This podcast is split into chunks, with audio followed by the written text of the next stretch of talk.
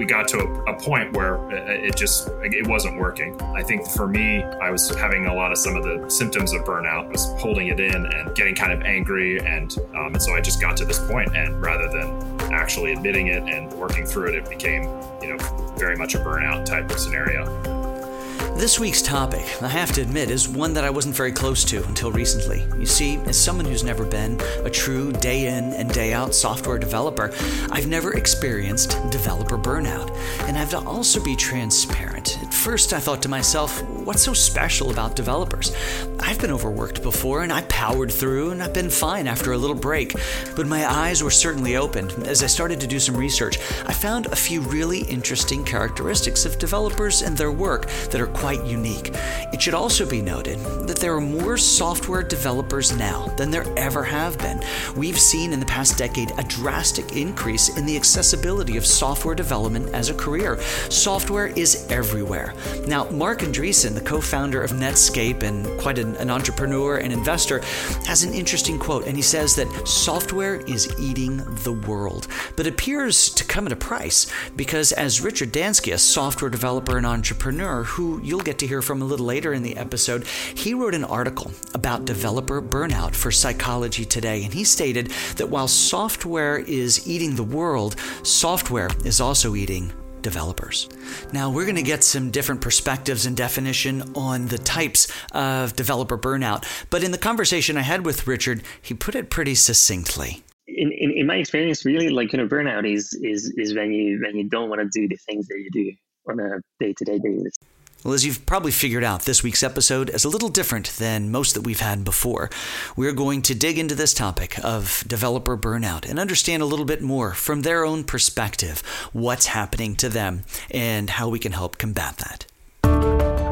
The line between application and infrastructure is virtually invisible in these modern apps. The kind of thing that a global computing fabric with immense resilience and scale can deliver without even breaking a sweat. That's really what the promise of the cloud's always been. It's all focused on the business objectives. That's where we craft the plan. In the tech world, we like to celebrate the lone genius, but I'm just going to tell you right now, they're just the convenient face as founders to focus on. Welcome to Cloud Talk. Here's your host, Jeff DeVerter. So, developers, by their very nature, are curious. They're problem solvers. By the way, those are the perfect traits that you want in a developer someone who can be given a problem or a puzzle to solve. And the pieces to that solution are in the form of some sort of computer programming language. Now, to create these pieces of code to solve the puzzle takes an incredible amount of brain power, concentration, and time. Now, this isn't a mindless 500 piece puzzle of a vacation sunrise. It's so much more complex. You see, they have to envision the solution in their brain. They have to create something brand new out of thin air that's a solution just to one piece of the problem or the puzzle that elegantly fits together with all the other pieces, which creates the beautiful picture or the end application that you and your team were ultimately asked to build. So that throughout the process, process, you and your team, your leadership, and the customer will stand around and celebrate as the borders are found and the sections are filled in. And in the end, everyone marvels and celebrates the beauty and the elegance of the application that emerges. Well, that's a beautiful picture. What's the problem here, you ask? You've got this group of highly intelligent individuals rallied around a goal, and they're ready to work. Well, let me ask you a few questions. What do you think happens to the developer when she's asked to work on more than one puzzle piece at a time? Or what happens when she's working on two or three or four puzzles at a time? And what happens when the goal to finish the work was set before anyone was aware that it was a 500,000 piece puzzle? What happens? Happens when the people leading the effort don't tell the developers what the end picture even looks like in great enough detail. Now, to start understanding this from one developer's perspective, I'd like to introduce you to Chris O'Malley, a lifelong developer who now leads a team of developers over at Onica. Chris, why don't you introduce yourself and tell us what you do? I am a senior practice manager um, for our cloud native development group. Um, so so basically, I kind of oversee a group of, of individuals that specifically help them build applications. They may be business applications, they may be customer facing applications. Um, we'll help them start with an idea and then kind of take it into production. Sometimes it's more MVP or more POC, so smaller. And then other times it's legacy applications. And uh, we're basically taking something that used to exist and they want to modernize it and we'll help them uh, get from A to B. All right, so let's go back in time just a little bit. And when meetings are held, you're quiet. When feedback is given, you're a little bit snarky.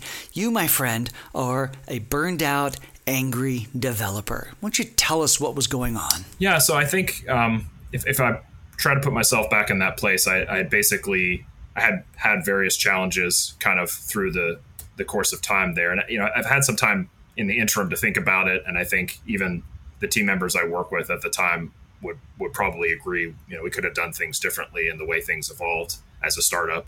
Um, you know, we, we got to a, a, point where it just it wasn't working, and um, I think for me, um, I was having a lot of some of the you know uh, symptoms of burnout, and rather than actually sitting with them and realizing you know what I was experiencing, I was kind of just holding it in and and uh, getting kind of angry and the, cha- the challenges that I had had sort of accumulated, and I hadn't really done a great job of, of sharing my experiences.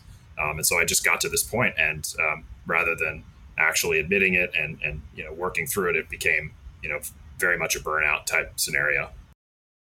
So, as you start to feel this inside, what did you as an individual do to really try to even understand or even combat or deal with the situation?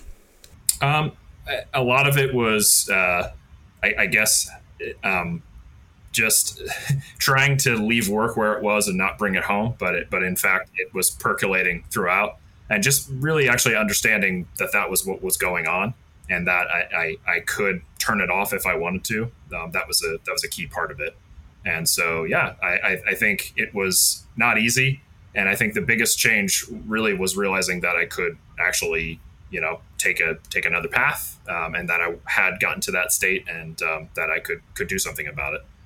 So I've seen some statistics that speak to the fact that when developers get into this situation, a lot of them will just kind of throw in the towel and move on to another career or aspect of, of IT. Uh, was that ever on the table for you, or was it really just about changing your situation? Yeah, I think it was more the latter. I mean, I, I, really, I mean, I wanted to continue in the space and continue to do the same sort of work, but I, I think um, the situation had just um, gotten to a point where it wasn't workable for me. And I, I take some of the responsibility. I mean, I, have a certain personality. I'm a certain type of person. Um, I, really uh, am, am trying to push the envelope. I want to get things done. I want to move things forward. Um, and on the, uh, but on the other hand, I think certain pressures of working in uh, you know with, with certain companies in, particularly a startup environment can just kind of lead to this feedback loop where you're you're willing to get pushed and then there is the push and then it just uh, eventually just kind of you know uh, gets to a point where um, you you get burned out basically. That's that's how it works. And and, and it's it's uh, you, you you have to be able to kind of like ease up and and back off on things and um, you know, I think part of it is just an environmental shift as well. Like you get into these habits and certain relationships really, and you realize, you know, we this isn't working, and um, it, it's not enough to try to, uh, to, to solve within the group. You actually kind of have to like go your separate ways, and it doesn't mean you never talk ever again, and just like you you can't be uh, be friends in some form, but it means that you know we're going to take a break from working together here. We're going to actually go explore um, other other projects and other teams and so forth, and um, yeah, I mean, I definitely learned a lot from the experience personally and professionally. Boy, a lot to unpack there of what uh, Chris just mentioned.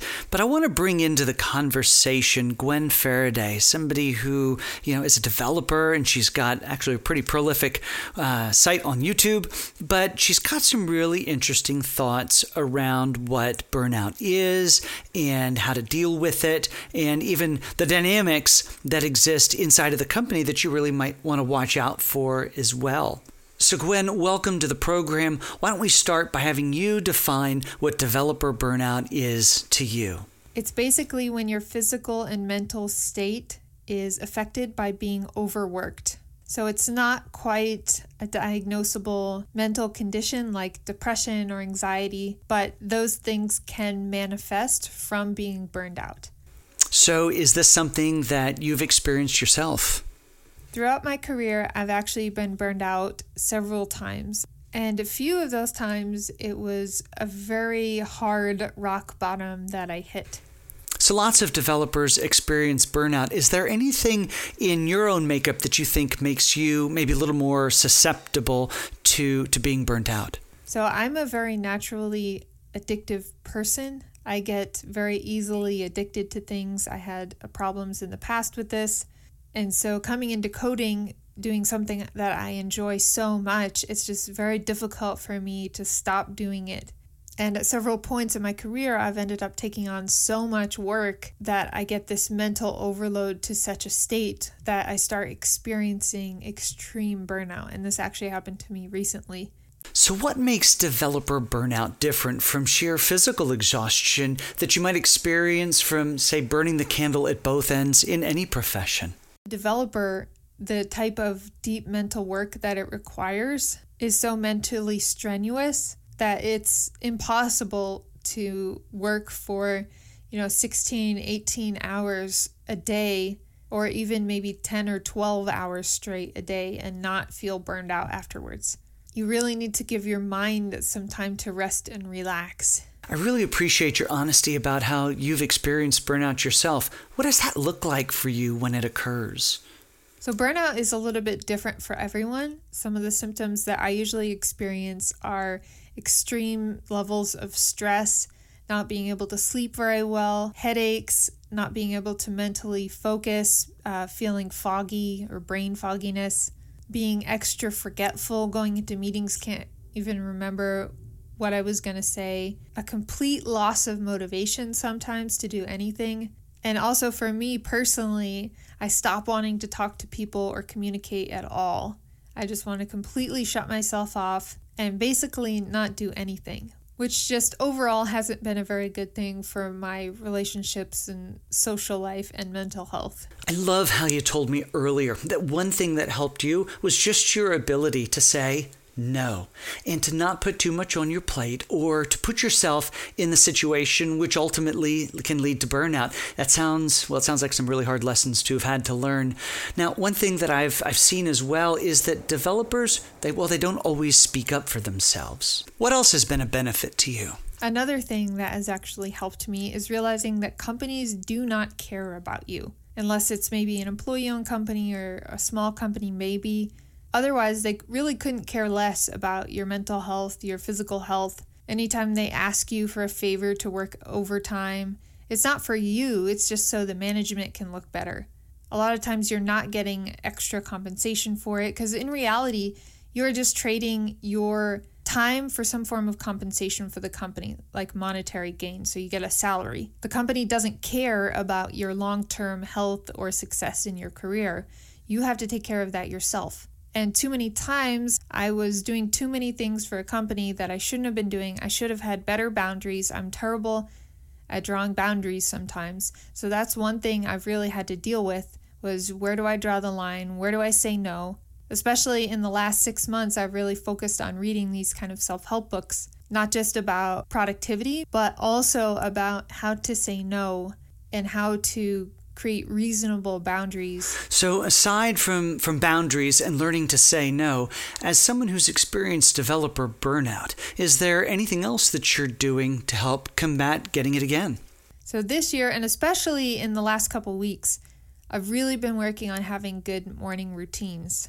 So I wake up, I pray or meditate, go for a walk, stretch, try to clear my head, drink lots of water, work out, I try to take care of all of those things in the morning to set myself up in the best way for the day.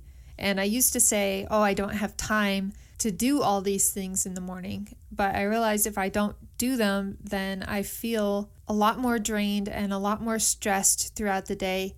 And I also end up making poor decisions for my health, which ironically just leads to more burnout. It's just a vicious cycle. So now I'm eating much healthier, I'm drinking a lot of water, I'm exercising and not overworking myself, and I really feel clear headed and in a well balanced position right now. So let's go back to Richard. Richard, we actually have heard from you before, but why don't you go ahead and introduce yourself? So I'm Richard, and with the introductions, I'm, I'm always I advise a bunch of teams uh, with, with all sorts of things. I interim CTO, a set of companies I studied other companies. Uh, I'm, I'm a software developer. I'm a mathematician. I, I, I write. I do yeah, I do. I do a lot of things uh, so that I don't get bored. Yes, that's the. I've heard it said that being a developer requires well a certain amount of creativity. It's um yeah it's a it's a kind of creativity when you when you have to um to see things that that that are hard to see. I, don't know how to explain that. Like there's a there's a book um Gödel Escher Bach, which is um like the Gödel the mathematician, Escher the um uh, the graphic uh, like the painter and then uh, Bach, the composer, and and they all sort of work with uh, with very interesting structures, and um, and uh, it's you know it's just it's, it's the kind of thing that that is fun to play.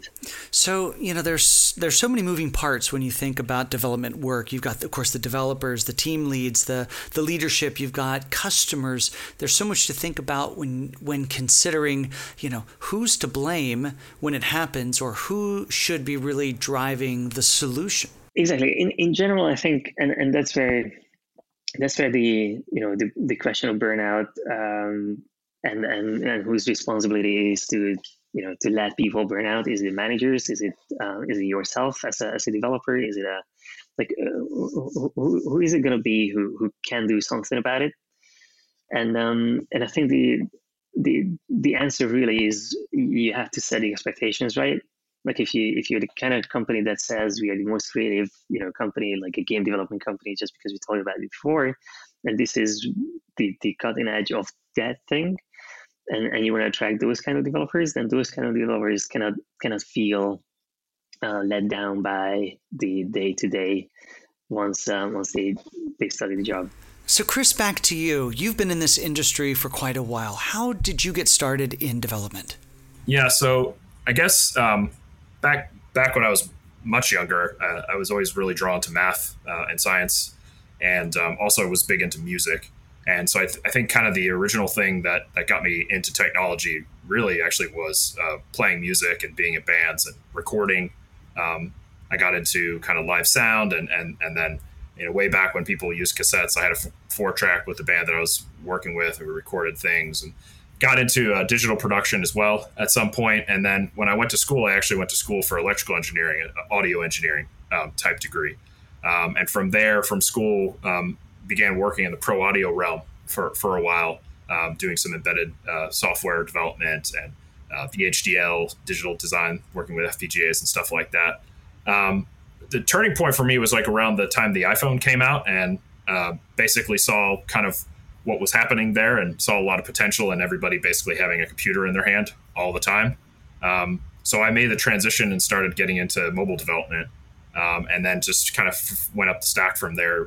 Um, got into to back end development as well and, and big data and, and, these various areas. But for the longest time was was still kind of interested in, in um, hardware and software and the junction between those things. And even now, some of the projects we work on um, with, with Rackspace are IoT focused. So they again start with sensors kind of out in the field and and data making their way into into AWS and then visualizing it. So there's still hardware aspects in the work that I do now.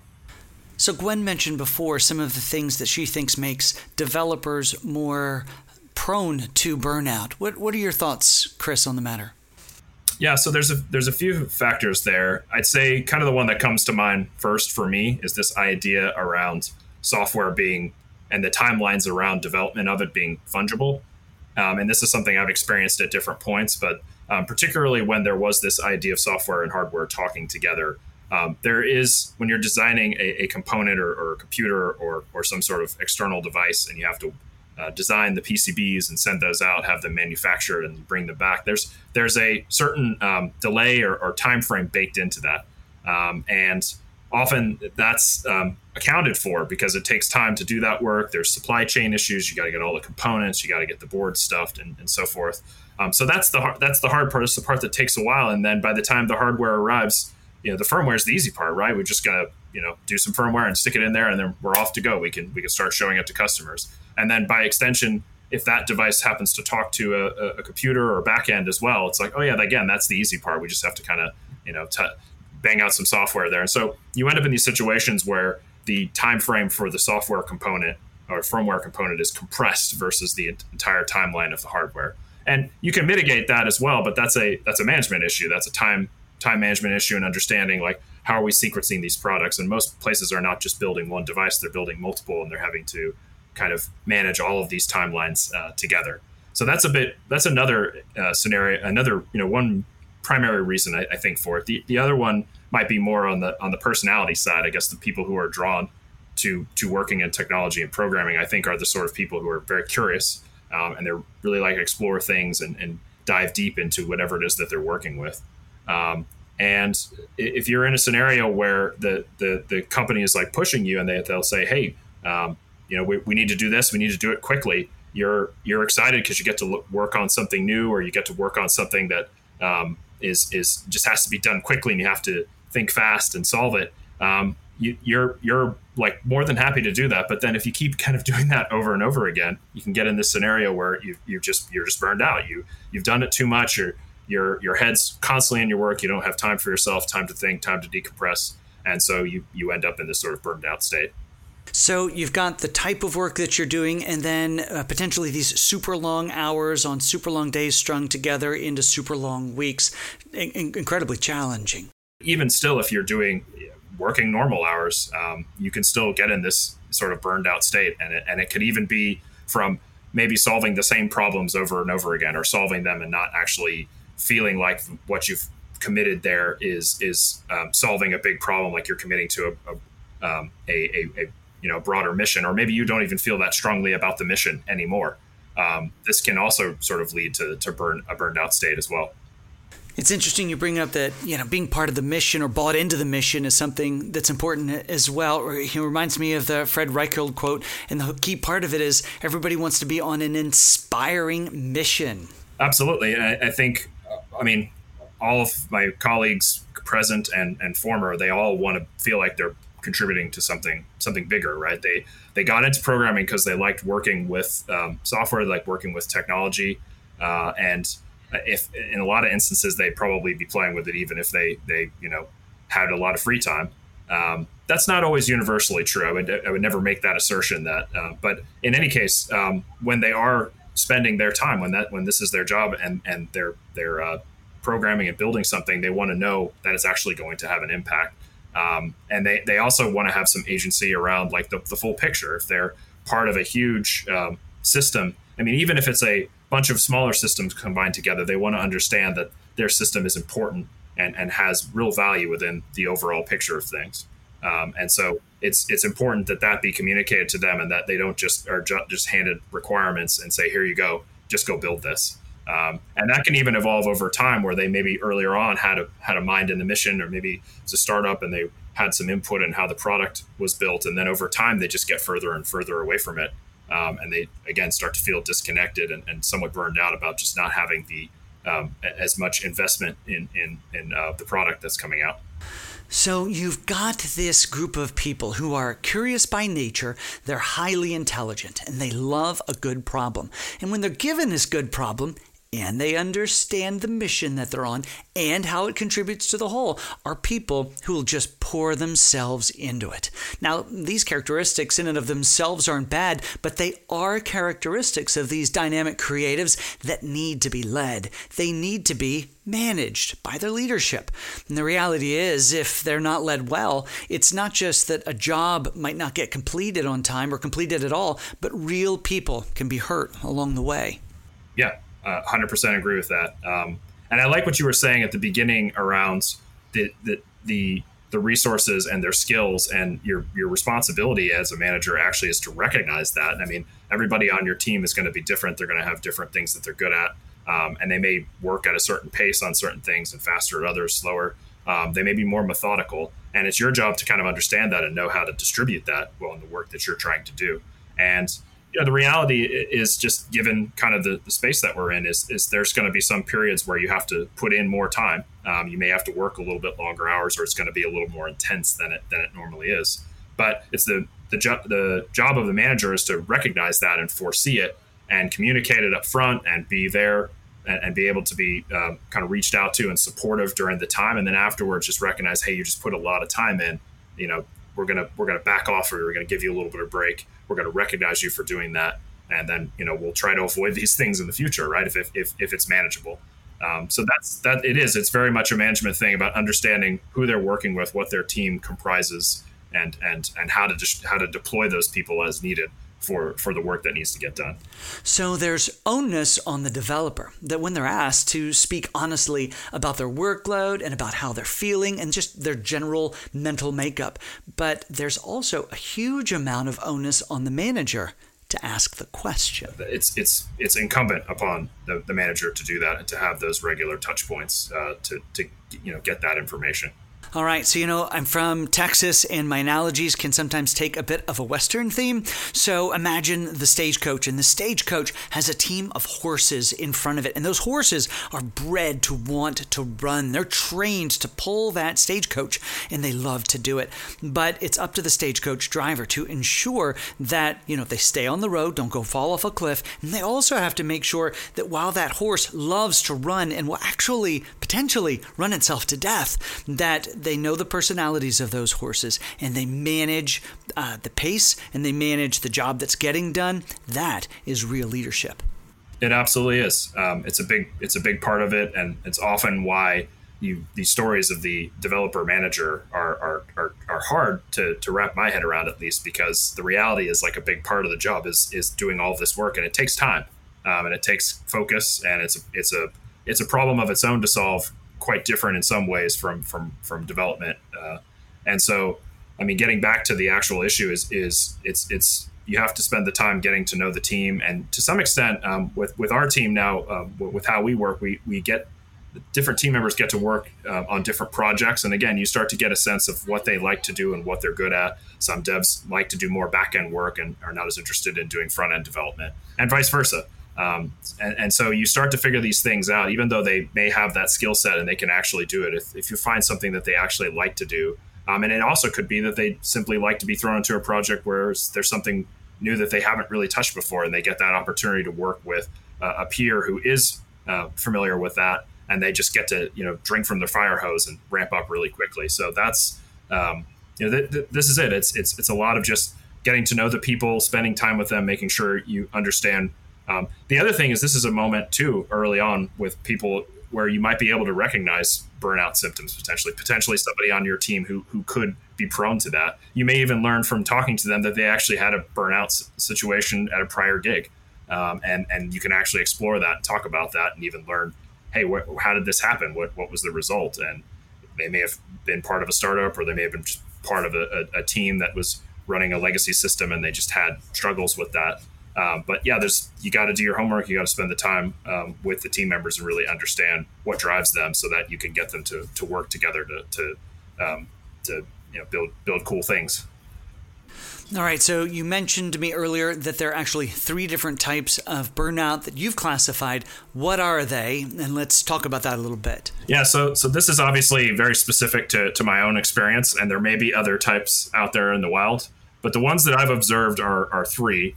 Um, there's the angry dev. Um, the angry dev is kind of standoffish, uh, doesn't take feedback well, uh, non-collaborative and argumentative. And some some people actually just think that this is a type of dev that's out there that you just have to live with. In fact, it's not. It's often a symptom of being burned out, um, and that person or that individual maybe just needs a break um, and, and maybe needs some some time to reflect. Um, there's the withdrawn dev. Um, so this one doesn't show up for meetings, or if they're present, they don't really talk or contribute in any sort of way. Uh, you probably can't get them to respond on Slack or text message or anything like that. They're just kind of fully withdrawn. Um, and the last one is the the rudderless dev. And so this is one who's kind of prone to rabbit holing.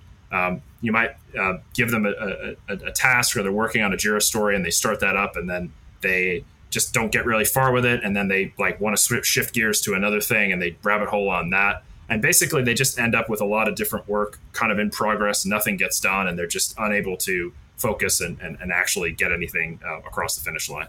All right, so developer burnout, it's real. But I think what we're also saying, and what the evidence, at least especially your experience, supports, is that nine times out of 10, burnout could have been solved for and is the responsibility of leadership. Absolutely. Um, and and oftentimes, you know, you you, you talk about um, startups and how they kind of get going. For instance, I, I know I keep coming back to these examples, but these are common scenarios where where it happens.